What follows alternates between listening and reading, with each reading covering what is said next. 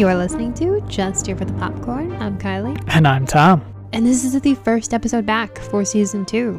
Yeah, we, we took a little bit of a break, but we're back and we have a lot of things we want to share with you. And we're doing something we haven't done before, which is I guess you can call it TV, right? Yeah, it is technically TV. We haven't dove into TV before, and we're about to. If you haven't gotten a chance to check out our trailer episode, go ahead and do that. It's just, I think, like two minutes long. We're just kind of giving you an overview of all of the exciting things you can expect coming up in uh, at least the beginning half of 2021 for Just Here for the Popcorn. Maybe including some more Marvel stuff, maybe some DC stuff.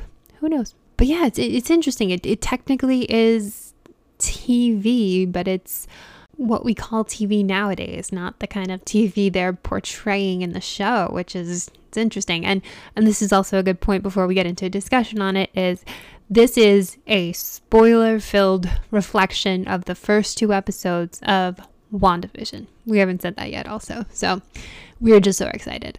But this is going to have spoilers in it. We are going to talk about the first two episodes of WandaVision. So we normally give our spoiler warning, but it's mostly for movies that have been out for a while. And, you know, if you're listening to this, you've seen. So I just want to make it very clear that if you haven't seen those first two episodes yet and do not want to be spoiled, pause this, go on over to Disney Plus, watch it. Highly recommend and come back and join us for a conversation on that. Okay, so going forward, there will be spoilers. Yeah, we're recording this the day that it came out. You know, MCU content. We haven't done episodes, and we, we would like to make some episodes about the MCU. We will. Yeah, we definitely will. Uh, but we have not seen anything new from the MCU in almost two years. I think the last thing was Spider Man Far From Home, which was summer 2019. Uh, of course, they meant for Black Widow and a few other things to come out, but with the coronavirus, everything's pushed back. So this is actually the first thing back. And what a way to introduce their Disney Plus series than one that kind of pays homage to, you know, the history of television. Um, we can get into the plot and, you know, the references a little bit later on, but just what a great way to to start us off. And it's interesting too because you and I are used to Netflix, where we get a show and we have access to that entire show when we want. And I'm not good with waiting to watch something, so I I tend to be a binger when it comes to that. And the way that Disney Plus releases their TV shows is you kind of have to tune in on a weekly basis, and that's something that's pretty new for me. I know we are behind on The Mandalorian, so uh, we didn't watch that weekly as it came out because we need to catch up. Somebody, I'm not going to name names, but somebody needs to rewatch the first season before he can watch the second season. So we haven't gotten to the second season yet, but you know, so so we get a little bit and we and we kind of get to speculate what's going to happen, have theories.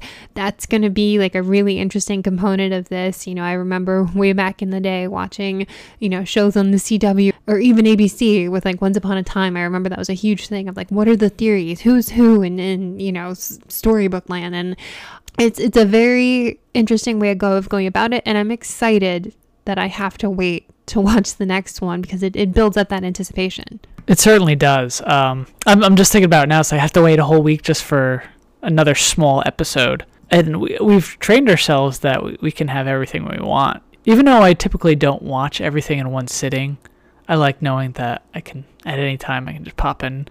Can't do that here. I we do have to wait till Friday morning next week. By the way, we watched before this the little Legends uh, thing that's also in Disney Plus. So if there's so many different, I think there's 23 different MCU movies, and if you're not like over familiar with the characters, there it's like a little recap of each character. So there's one on Wanda and there's one on the Vision.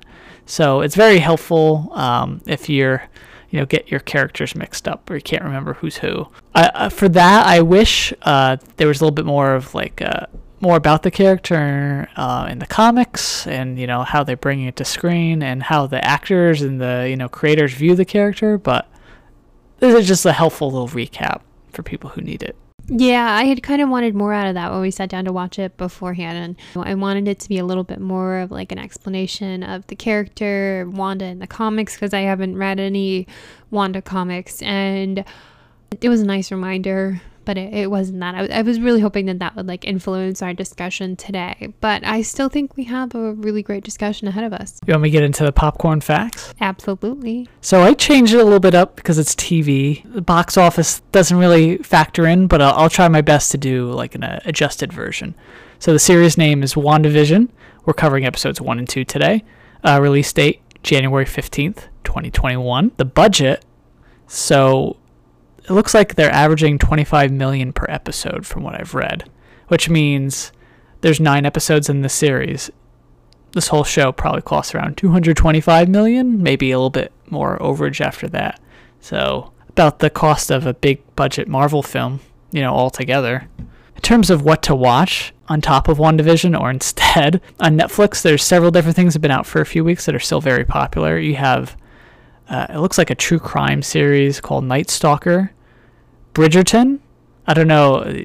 You seem to be a little bit interested in that. I've heard the buzz about it. I haven't checked it out yet, though. There's something called Lupin, which it looks like it's more of like a heist film. It's not Professor Lupin's story. No, I looked at the trailer. No, there's no Lupin in there. Um, Cobra Kai, which is like a sequel series to The Karate Kid, and Disenchantment Part 3, which is like uh, from Matt Groening, who worked on The Simpsons. Amazon Prime, there's a, a movie that just released that's getting a lot of Oscar buzz. It's called it's based off a play called One Night in Miami. It's a fictional meeting of uh, like famous African Americans of that era, Muhammad Ali, Malcolm X, Sam Cooke, Jim Brown, and just kind of like the conversations they would have had at that time. And it's following a victory Muhammad Ali had in a boxing match. Uh, it's directed by Regina King. So it's a it's an interesting film. I go on iTunes because it's just like what's a popular film to download and rent, what's popular to buy. Uh, you have three films all from 2020 that managed to come out somehow. Uh, Tenet, News of the World, that's that Tom Hanks, you know, western, and Promising Young Woman. Um, and in terms of competing shows to watch right now, you have American Gods season three on Starz. The director of these first two episodes is uh, Matt Shakman or Shakeman. He's directed episodes of various series, including It's Always Sunny, uh, Fargo, and Game of Thrones. The writer and creator of this series, this specific, I guess, miniseries, is Jac Schaeffer. Uh, she's worked on Olaf's as a screenwriter. Olaf's Frozen Adventure. That was like that short 20-minute film in front of Coco. People got very upset. I remember going to the theater. There's a little kid behind me, like, what what what's uh, why aren't we watching the movie yet like it's taking so long yeah I love Frozen. I really do. I went to the movie theater to see Coco, and that just dragged. I watched it again after the fact and enjoyed it, but that was not the place for it. But this is a side tangent that's not relevant. she's also uh, written uh, the screenplay for captain marvel and the upcoming black widow film the writer for episode 2 was gretchen enders so the actors you have elizabeth olsen as wanda maximoff who's the scarlet witch but no one's ever referred to her at this point in the mcu but by the scarlet witch. I'm sure that they will by the end of this show. And paul bettany as vision. I love that he's called vision on the show. Of course we've seen uh, wanda call him viz uh, but people just call, at work call him vision as well. What's interesting too is they're the Vision household, like because when um somebody knocks on the door or something and she's like welcome to the visions or, something along those lines so it's like it's his name but also kind of their last name in that world and and we can get into like the the, the oddness of that world in general but it, it's interesting Yeah, I didn't pick up on that. Yeah, like what would you call their, you know, is it is Wanda Vision? Is that her last name now? I don't know. Kathryn Hahn plays Agnes, their next door neighbor. She brings a lot of comedy. I love kathryn hahn we'll talk about it but i just love her And Teyonah Parris plays Geraldine, but I 100% sure she's actually a different character. We can get into that when we to like a speculation part. The score is composed by Christopher Beck, who's worked on many, many things, but Buffy is a big one. The Muppets, the the 2011 remake, and uh, uh, the Ant Man film and its sequel, and Frozen 2. The production was done by uh, Disney Marvel, and we watched this on Disney Plus. Uh, the runtime for episode 1 was 30 minutes, and episode 2 was 37 minutes. And this includes their one commercial each episode. We'll get into this, uh, like the fun facts, like uh, probably not going to have it every episode. Uh, These are more like overriding ones. Scarlet Witch's first appearance was in X Men 4, in 1964 by Stan Lee and Jack Kirby. And I'll have you know, she's Magneto's daughter. That means she's a mutant. But there's no reference to, to mutant yet. She got her power from the Mind Stone, which was in Vision's head. So I wonder if this series will touch on mutants, because now mutants are, at some point, will be in the MCU. Vision's first appearance was in Avengers 57, which came out in 1968. It was uh, created by Roy Thomas, Stan Lee, and John Buscema but it's based off a timely comics character in the 1950s before Marvel was Marvel. Not the exact same character, but they decide, oh, we like that guy. Let's bring him back in a new, like, completely different character. I have a question. Yeah. I noticed that their house number is 2800. Is there any significance to that number? You know, I should have looked that up, and I had a feeling like, oh, might be, but uh, not that I can think of. Oh, okay. I looked it up. It's not like it's a clear significance, um, but it might be tied to something. I won't say if you if you're really curious, you can look it up. But it, it might be tied to something else in the future coming out for Marvel. Oh, like another uh, series or movie later on. Yes. Okay, so the working title, uh, not the film, of the show is Big Red, which was the chewing gum that Vision actually accidentally consumed, and I think that's more of a wink to uh, Wanda. Uh, she's the Scarlet Witch. Uh, but in terms of comic book basis, you have the Vision comic in 2015 by Tom King. I remember you read that one. Was it the one with like Vision and his family? Because when I one of the jobs I worked at, we used to like exchange graphic novels back and forth. So I read so many while I worked there, and and I do remember that one with like Vision and his like perfect Vision family who were trying to fit in. Yeah, that's the one. And the other comic is more of a Wanda focused one. It's called House of M in 2005, where she kind of goes crazy and creates her own alternate reality. Um, but it's tied in with uh, mutants, so I wonder we're gonna get something there. That was by Brian Michael Bendis. Okay, so with that, we can get into the plot of these first two episodes. I think you know we probably won't do our plot or popcorn until the end of the series, um, just because this is a very different type of episode. But I'm gonna start off by saying I really enjoyed this, so it's not a spoiler for the end that I really enjoyed this. I love the bewitched vibes that this gives you right off the bat. And at some point this summer, I watched that horrible movie with Nicole Kidman and Will Ferrell where they remade Bewitched. So I kind of had that fresh in my head pretty recently. Um, and I also used to watch Bewitched all the time, like Bewitched, I Dream of Jeannie, all that kind of stuff. So I thought it was perfect that they kind of took that inspiration, especially because, like, the whole point of Bewitched is she's trying to blend in and pretend to be a normal human girl. There's only one show from the, like the 50s and 60s, actually, two shows I watched from the era, and they were on TV Land or Nick at Night. That was uh, I Love Lucy was one, um, and The Twilight Zone was the other. And I think, in terms of like comedy and like what it looked like in the 50s of like a sitcom and you know the laugh track. You had, that was what I Love Lucy was um, but then in terms of like a like a mystery where things look normal but something's not right like and we don't know the mystery yet. It just it's been mostly them just stuck in this TV era.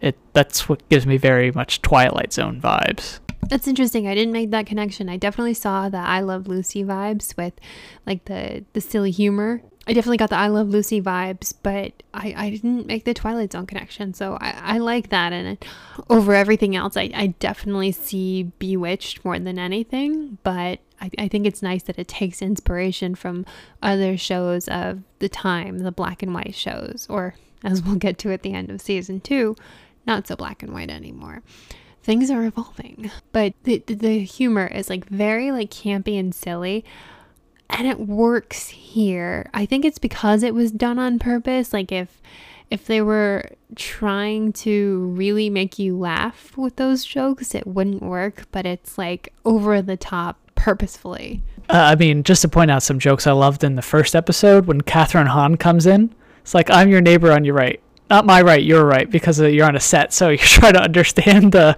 the direction her house is in. And when she says, Sorry I didn't come to greet you, my mother in law was in town, so I wasn't. Like, she just had the best lines and she delivered them so perfect. Uh, the other comedic moment I really love is uh, Vision just like not understanding what his company does. It's like the most generic uh, company name, Computational Services. And I love that he gets, uh, it's like, oh, you're like a walking computer. It's like, how dare you say that to me? Like, I'm much more than that. And that's a joke that plays through the whole episode. Like, what do we even do here? And oh, we measured the input and the output.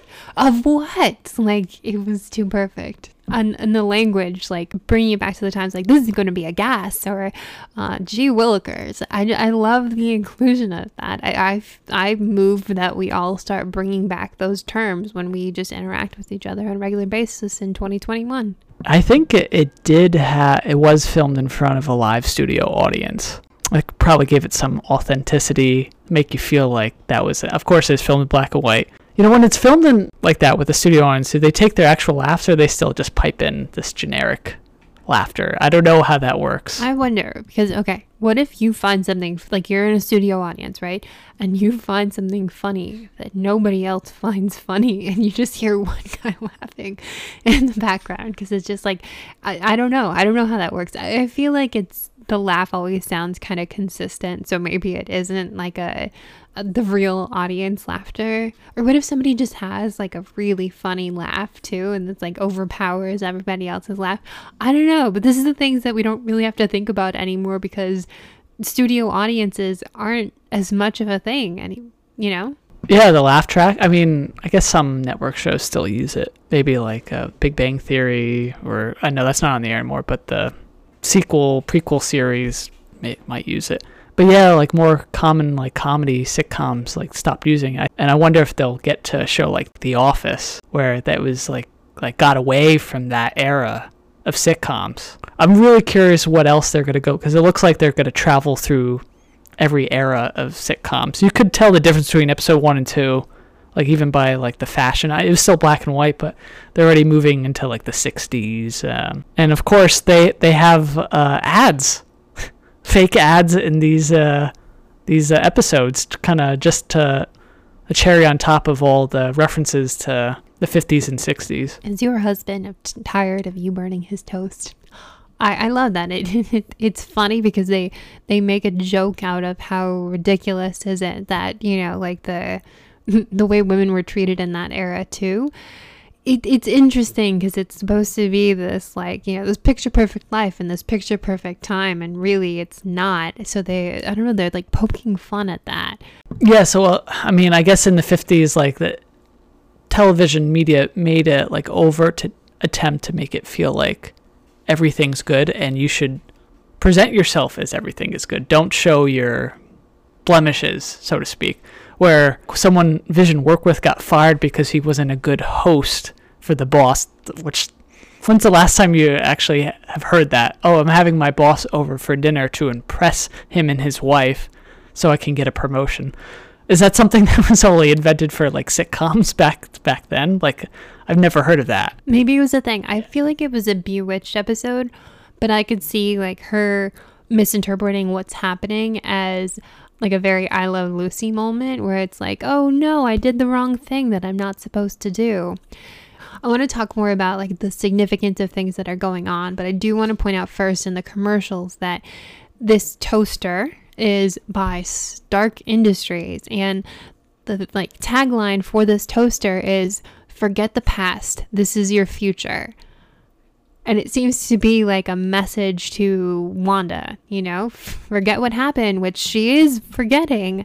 This is your future, this this reality that she seems to have created. And I noticed that uh, the the toaster sounded a little bit like the Iron Man repulsor, like his like the arm cannons he has, just like the sound effect. Just to touch on that for a moment what you were just saying. So Wanda, last time we saw her at the end of Endgame, Vision was dead. He was killed by Thanos in Infinity War, but Wanda had come back from the snap, and they were at Tony Stark's funeral. I think they were. He, she was talking with Hawkeye about the people who missed Tony Stark's sacrifice and how that they finally won. They they they won it everything back from Thanos. Black Widow had died, so Jeremy Renner was hoping she, Black Widow, would find out that, you know, everything's okay. And uh, Wanda said she knows, and so does he, uh, referring to Vision. Which begs the question how did she get here? This, uh, the starting point is like they're just like on a TV show. But what happened to put her on a? T- I mean, we'll talk about that in future episodes, but it's like our starting point has been erased And this new level existence just is. Obviously, they're being watched. Someone's trying to communicate with her. But this, wherever she is with the construct of vision, it, it almost like wipes the slate clean. Like she's out of the reality we've seen for so long. It's interesting. And I have some thoughts on that once we get to the theories section uh, we can share and I, i'm actually really excited to see how these theories are going to evolve as the episodes go on. But uh, you know i have some thoughts on that. But but it is interesting right? Like it just picks up in this new world this new reality. And what's interesting here is both Wanda and Vision get very tongue tied when people ask them about themselves. To an extent, it's, you know, yes, they want to hide who they are, pretend to be, you know, perfect citizens of this new community that they're in, but uh, they they get choked up because they don't know the answers, you know? Like that there's it starts with, "Oh, it's August 23rd. There's a heart on the calendar." There's something significant here. And neither of them can remember. Vision says, I remember everything. I'm a computer. I would have remembered what's up here. Wanda has no idea. When Kathryn Hahn's character comes in and asks her about, you know, what's going on, is it a birthday? Is it, you know, a, a special event? Is it an anniversary? And she's like, oh, yes, yes, it's the anniversary. But she has no freaking clue. And at the dinner when the boss and his lady wife is what Vision keeps calling her. The the boss and the lady wife, you know, ask him like, "So how did you meet? What's going on?" Um, and and they have no idea how to answer that.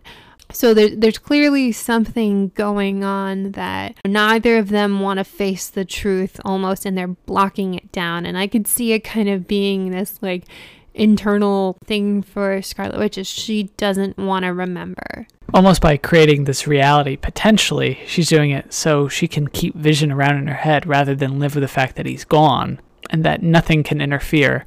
Like i feel like people go back and watch these shows because it's resembles something like a safe environment. Nothing bad happens in these sitcoms. It's all cleansed and safe and you have a good laugh and you forget about your troubles right? It's like the most basic escapism and that's exactly what I feel like happen- is happening with Wanda. Now there could be undercurrent someone actually messing with her. Is Wanda doing it to herself? We're getting into theory territory, but it's gonna pop up, I imagine. Is there anything like you want to talk about in episode one that we haven't talked about? Yes, I'll bring up the boss's wife is the mom from that '70s show. Um, I, lo- I love her inclusion because she was in a period piece comedy as well. And I wonder if they'll even wink wink to that. And I wonder if their neighbors, I think they have to, will move with them through time. I think so because Kathryn Hahn is in it. It's not like she's going to yeah, stop here. I'm sure they will. And, and I feel like they're, uh, I mean, I see them almost as the, there's like the neighbors and Bewitched who are like always kind of spying and nosy and trying to like figure out what's really going on. So I can see her like that. But then I can also see her being like an Ethel character to, you know, Wanda's Lucy or something like that, which it's just interesting the roles that they play in this. Like Kathryn Hahn is almost like her insight into how to be the person she should be, you know, like, oh, you don't want to cross this person because you won't have access to the country club or stuff like that. And she's the one who brings over all the dinner stuff for her and is willing to like step in and help. So she's almost like her guide in this world, it feels like. We'll talk a little bit at the end about Agnes, but I think there's something interesting about her. Uh, not too much yet, but I don't know. I'm, I'm feeling suspicious. Did you look up anything? Like, do you like? I, you have more Marvel insight than I do because I'm like newer and a newbier fan to all of this, but like, do you have insight or do you know something that I don't? You don't have to tell me because I kind of want to be surprised as we go, but it, it, seems like there are things you know that I don't. Uh, I do know something about the Geraldine character, but uh, not too much. But the Agnes character, I do not. But I think it, there's more to it than just the neighbor next door. You know, there's going to be the comedy piece, but then what's going to happen a little later on. you never meet her husband, which I think is interesting. Even in the second episode, I don't want to jump too far ahead, but you don't see her husband at that event. She always talks about her husband and makes those jokes like, "Can it make my husband disappear?" kind of a thing. And but but we haven't met him yet, so then that's interesting. That you know maybe there is something going on with Agnes. I'll say two more things. One's more general. Another thing about sitcoms fr- from this era, maybe a few eras after, there's no continuity. So after the end of every episode, the slate is wiped clean again. So it's just a one-off adventures. You know, there's not a building continuity, right? It doesn't seem like yeah, there there really is. It's just a whole new fresh story, a new problem to to solve. Um, th- there's the same characters like you see when in the next one when Vision goes to the neighborhood watch meeting. Two men from his job were there at that meeting as well, but they're not you know referencing anything from the previous episode. Uh, the other thing that happens, and it's specific to episode one, but you do see another type of it malfunctioning event in season two, season two, episode two, where the, the boss chokes on his food and Vision has to take the food out. But the wife of the boss is like not even like too concerned that her husband's choking. It's almost as if she's like glitching, if that's the term. And she's like, "Oh, I forget the I would say I want to say like Harold's his name's like stop, Yeah. stop," and she's still smiling and laughing, but it looks like she's about to like burst. And, and Wanda and Vision are kind of like looking at each other, and they let it go on and for a long time until he falls out of his chair. and it's almost as we'll get into episode two it's like their presence there is not a natural thing so just by being there they're disrupting whatever or maybe they created it and that th- their world that they, they've created is going to start rupturing when they start thinking about that they're not actually supposed to be there. It's interesting you brought up the the continuity too, and and in the beginning when you get exposed to that story, uh, Vision's coworker who got let go because of the you know he only had five course meals and a string quartet playing to keep them entertained, and that was justification for letting him go. Yet you know, Vision and Wanda don't host the perfect dinner. The people are starving. There's no entertainment except for Vision singing yakety yak, and it was a it was not a great event. And based on what happened earlier, that should be grounds for firing. However, it brings it back to like, oh, everything's fine, everything's perfect at the end. Like we had a great time. I don't know. It it, it seems like it like almost like kind of wants to autocorrect to perfection at some point for Wanda and Vision. Well, I mean, they literally create rings for themselves, right? In episode one, and then by the just jump into episode two. By the way, these episodes don't have names. It's not a bad thing or a good thing. You just love your episode Yeah. I do. I do.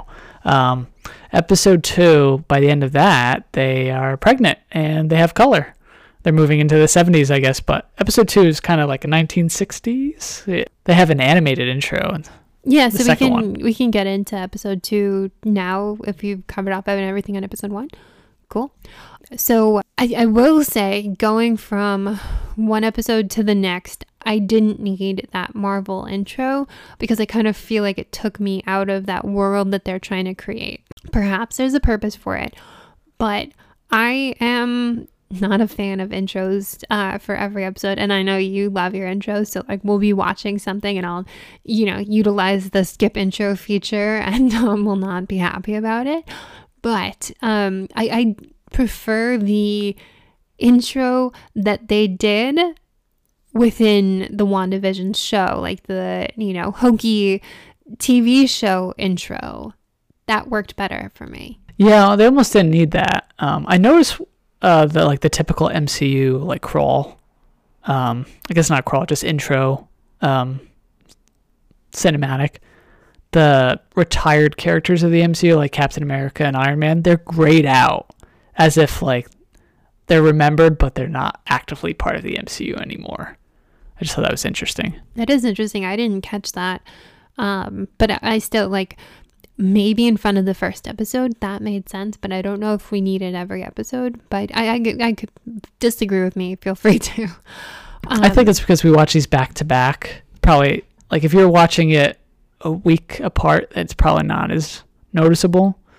Um, but we're watching we watch these two back to back, and it was probably not necessary. So, an interesting point to kind of talk about the evolution of I, I, I guess the evolution of how things were on TV or maybe what you were allowed to do is it starts with Wanda and Vision in separate beds. And I very distinctly remember that being like a Lucy and Ricky thing for I Love Lucy. I don't remember if they did that on Bewitched. Um, but what was interesting is because of whatever the sound was going on outside, you know, she snapped her fingers and the beds got closer together. And then she's like, Well, hey, I like this. We redecorated. And then she turns it into one bed.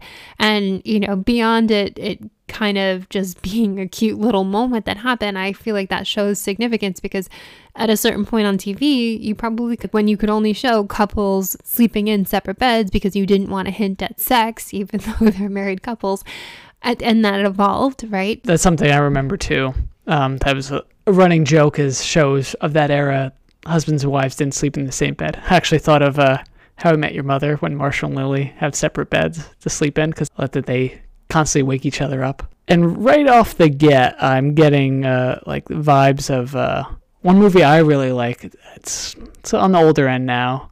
Came out in the the 90s, Pleasantville where you know a brother and sister accidentally get sucked into their favorite TV show of the 50s, um, and then their their presence, like as I was saying with Wanda and Vision, actually in a sense corrupts the show, where it's everything starts turning into color, but then the characters start acting out of character as well. They do different things. They're more interested in stuff that they wouldn't have been interested in the show. Uh, it was it's Tobey Maguire and um, Reese Witherspoon. They like they're talking to characters and they they influence events and just seeing the color when Wanda first notices it that's like it remind me of that because I feel like the plot is very similar at this point. What's interesting about that helicopter though is those colors felt very Iron Man colors to me. Like I almost when I first saw it thought it was an Iron Man action figure toy in the bushes. Um, and then she pulls it out and it's a helicopter and she's so confused. And this is the first time that you see color in the show and it throws Wanda off. And then you also see it again later where, you know, um, Dottie cuts her hand and there's blood in her hand. And it's again, it's a, something red, which is Wanda's color. But I, I it feels like a connection to the real world, at least in the beginning of the episode. This like throws her off. So you have uh, episode two, just like absurd plot where they have a, a, a talent show, right? And it, and then they keep on saying it's for the children. Um, were there any children there? I don't no. believe so. I love that so much. And uh, the something that came up in episode one a little bit, but definitely a lot here was, um, do you have children? Or you know like winking like you know when you were ready to have kids. And then one is like oh slow down there you know? Well it, it's funny because it's like a people expect that of you right? Once you're married it's okay well when are you having kids? And that feels like it should be such a dated concept but no you still get that even in 2021 and you still get that nowadays. So when are you having kids? Or hints at you having you know a child. Yeah yeah no definitely. So that that's like a I just love that they keep on like chanting for the children. These episodes are short, so I can I feel free to just jump around a little bit. So Vision, he like essentially like storms in on a private neighborhood watch meeting and like uninvited, but he uh, hangs out anyway. Well, it's a joke meeting too, right? Yeah. When they say neighborhood watch, is they're gossiping about all of their neighbors. Yeah, like this guy's not actually a good cook or something like that. Um, I thought it was something interesting. Vision said, "It's like, well, this my coworker, he's a communist." It was like, whoa, that would have been like a, a like a very serious accusation back then. And then even episode one, uh, the boss realizes, "Oh, your wife's foreign. We don't break bread with Bolsheviks," you know, which is a another communist reference. It's a big thing, the, the Red Scare back in the fifties. So when he like accuses him of being a communist, that's a huge deal. I think even Ricky Ricardo of um, no, it's it's Desi Arnaz. He was accused of being a um, a sympathizer to communists. Like he got in trouble for that. I was like, whoa, that is that's. But then they all laugh at it. Well, they they thought he was joking. Yeah, but it was like that. That was a big deal. Yeah. It's interesting because it's it's like a group of men who you think would like go and, and get down to business and, and get stuff done but they're literally sitting around gossiping when you go to the women's meeting and they're actually getting shit done Yeah, it seems like they have a lot of work to do, and Dottie's like on everyone's case to keep moving, and like there's no side conversations allowed. And this is how you meet Geraldine, who's a mysterious character who, when you first meet her, says she doesn't know why she's here. And I wonder if there's more people like her, or I don't know, somehow lost her memory. She was inserted into this reality, but kind of got scrambled along the way. And you also get the one of the radio messages to Wanda, like, uh, you know, who's doing this to you? Where are you? Respond, respond. And then this is when she has one of her freezing moments. And Dottie's like also suspicious of her too, but then as soon as the message ends, she kind of just goes back to normal. it felt like dottie you know being suspicious triggered that connection with the real world which is is interesting i I have some ideas about like what's actually happening, and I, and I'm actually conflicted on like what I what I think the direction is, and and again, this is without like any kind of like bigger Marvel knowledge, and just couple years ago reading that Vision comic that I vaguely remember. So I'll, I'll save that for our theories at the end. But at this event that Vision goes to, they give him a piece of gum, and let's shout out to the humor here for a minute when he's like, "Oh, I don't eat food," and they're like, "Oh, it's fine, you know, it's gum," and then he's like, "Oh, it's just for mastication," and the guy there's like, "I don't do that," um, which is just uh, too funny. But Vision chews the gum, and I think it's like somebody hits him and he swallows it or something like that, and the transition to the animated like gear system inside of Vision is just too perfect. I love that. It's so fitting of that time. Uh, I loved it so much. And then, so I guess if there's gum or stuff trapped in his innards, which is weird because couldn't he just phase it out of himself? But this is a sitcom, so he shows up drunk to the event and is a little brazen and shows his powers off a little bit. Of course, he couldn't get it right with the cards. Like the is this your card? It took him to the very last card to get it right, which is actually also a feat in of itself. Like Wanda keeps on like changing it up. It's like, oh no, no it's a cheap magic trick. Because look, there's a rope pulling my husband up when he's levitating, or there's mirrors when he moved the the top hat through his entire body. So at the start of the show, when he's drunk, he says, "Tonight we will lie to you, and you will believe our deceptions." He goes on a little bit more, but I think that's like indicative of this entire series. It's all a fabrication. It's parlor tricks. But is Wanda doing the parlor tricks and suppressing her own reality, or someone else doing it to her? And that's the greatest mystery at the moment, because you know it's not real. This is all this nice farce.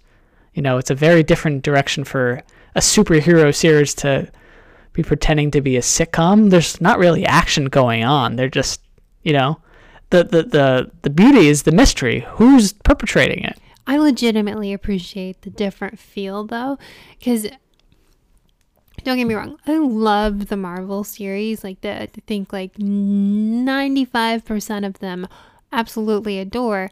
But it, it kind of gets old when it's the same thing over and over again. So when they refresh it, when they give it a different feel, and the entire just vibe feels like it could stand on its own, I appreciate. I want to call out the commercial in this one. So this is for Strucker watches. He'll make time for you. So he's the one that was experimenting on Wanda and Quicksilver, right? Yes. Yes, he was the the villain in a post credit scene and the first half of Age of Ultron before he gets killed off. He uh, helps as agent of Hydra gives um, Wanda and Quicksilver their powers to fight against the Avengers, but his plan doesn't work out. Ultron takes over after that. So will he come back? That'll be interesting to see. I love the use of commercials here because when I first heard that there were going to be commercials, I thought, oh, that's a fun nod to the times. But now I'm starting to see that there's more to these commercials. They're hinting at either what's really going on or, you know, w- like how Wanda is like working things out in her mind. And it just is a brilliant tool for storytelling here that they're using very well. So they uh, somehow like managed to pull off like this great comedic act and uh, not give out, even though Vision's drunk, that they actually do have, you know, supernatural abilities. And they just try to leave. It's like, this is a weird experience. to Just get out of here. And then they get, they're given an award for comedic, you know. It's like, oh, I, I actually wonder, could this show get an Emmy for being, you know, so out there? Innovative too in the, the way that they're telling stories. I I think that goes back to like my point in the last episode too was that everything could be going wrong and not according to plan or not as it should be and really like you know they should be kind of looked at funny for what they did and how ridiculous it was but then it auto corrects to absolute perfection there's two things that happen uh you know they joke around. Yeah that was a show for the children you know despite not seeing any children there. And then all of a sudden, uh, Wanda looks down. She's uh, she's got a baby bump, and you know she asks if this is real, and Vision's like, "Of course this is real," but it's like they hear the racket outside again from the beginning of the episode. There's like a tree making noise, but uh, they just want to investigate outside, and coming out of a hole is a beekeeper surrounded by bees, and she just quickly says no. So it's like the tape is rewound, and they're back at that moment again. But instead of the beekeeper, it's like they're advancing through time and color invades their whole sp- living space and they have a makeover themselves. And I think now we're in the 70s. She says to him again after they rewind, like, is this really happening? And I mean, it's it's interesting because it's just, it's not really happening. And she, I think, somewhere deep in her mind knows that it's not actually happening. So for her to say that and then say it twice, like questioning what is, you know, what's what is the reality here? You know, what's going on? So I, I guess I see color being an indication of them moving into a new era of television. But I almost thought that like you know, was that significant to like a break with this world? Because it, it felt like earlier in the episode that color was representing like pulling away a little bit from what was going on in the moment and getting a little bit closer to what's going on in the real world. So twice that happened. And then here she sees the beekeeper come out of the storm drain and she pulls back from it. But then the entire world is full with color. So is that an indication that, you know, that this connection with this fairy tale reality is breaking? Maybe because uh, I, I guess the 1950s idea of a concept is everything is perfect, right? Everything's cleansed, and there's you only have to worry about these very you know silly problems. But I notice as you go through different eras of TV, things get a little more grittier, or the problems, even in a sitcom, there's more realness to them. So maybe she'll start to experience that. And they're also going to age up as well. They're looks like they're going to be parents now, you know. And of course, the series, the show ends with someone watching them trying to reach out to them again, but they're just enjoying their picture perfect world on a TV screen. It's like everything's moving along as it's supposed to. Like, right? This is the ideal reality is you get married, right? You buy a house. That's what they did. They came in in their wedding clothes in this new house that they bought. There was a silly moment where he was carrying her phased through the door and dropped her, you know, to, to go inside. Like, that was great. They corrected the problem that they didn't have rings because there probably wasn't actually a wedding there. And then the next step, or so society and the world tells you, is you're supposed to have a baby after you get married and buy a house. So it's like their their life is following this perfect path that they're supposed to be on. It, it, it's very interesting and it's also very confusing because there's so many different elements and I can't wait for the moment where you're just like, oh, and it all comes together the way that it's supposed to. Do you want to jump to some theories? I do. Um, so we're doing this instead of notable character and theme, whatnot. We're just save that to the end with uh, plot or popcorn. But uh, I really think Agnes is a secret villain in this series. Um, she kind of helps Wanda out with her, you know, understanding of this reality uh, throughout the eras. But I think she's there in a sense to extract something from her or manipulate her to do something she wants her to do because Wanda has this great power. So almost like taking advantage of Wanda being vulnerable, you know, after losing Vision and giving her what she wants in Vision in this fabricated reality but then at the same time taking something away. But we don't know what that is. I noticed they kept these first two episodes, they kept things very close to the vest.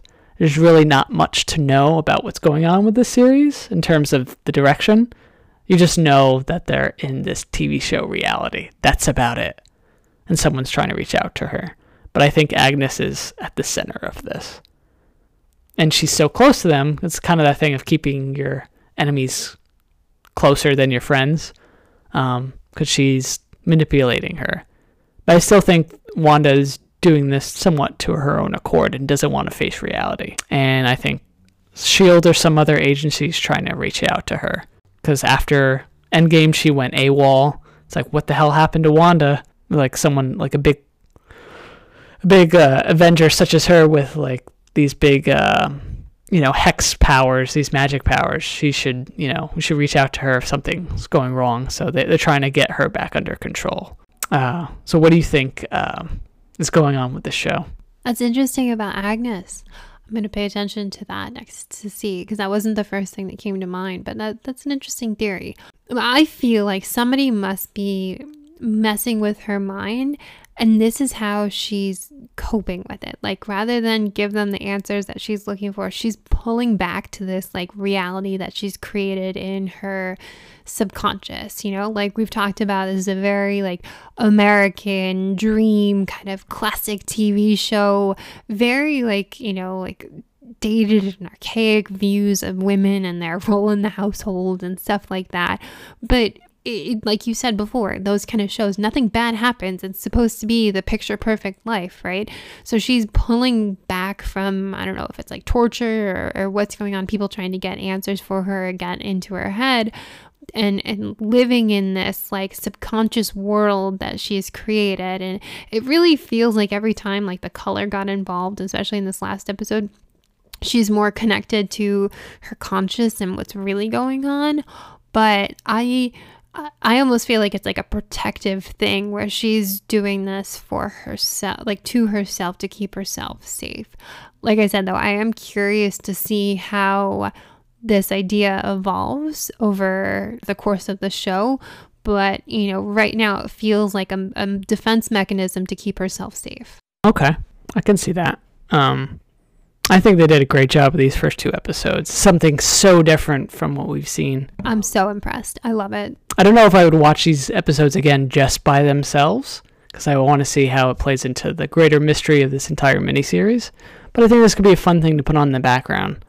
Um, and when we, years from now, eventually do a phase four rewatch, seeing how that all ties in, I would love to see this again as a package deal with everything else. So, absolutely.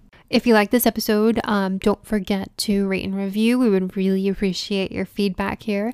We are so happy to be back. We have a lot of great things planned coming forward. So make sure you check out that season two trailer if you haven't to kind of get a heads up on, on what's coming next, but at least in the immediate future. Next week, we will be talking about episode three of WandaVision. So stay tuned for that. And don't forget to subscribe so you can be notified when the new episode comes out. Thank you, hon. And have a marvelous day, everyone. Oh, clever. Bye. Bye.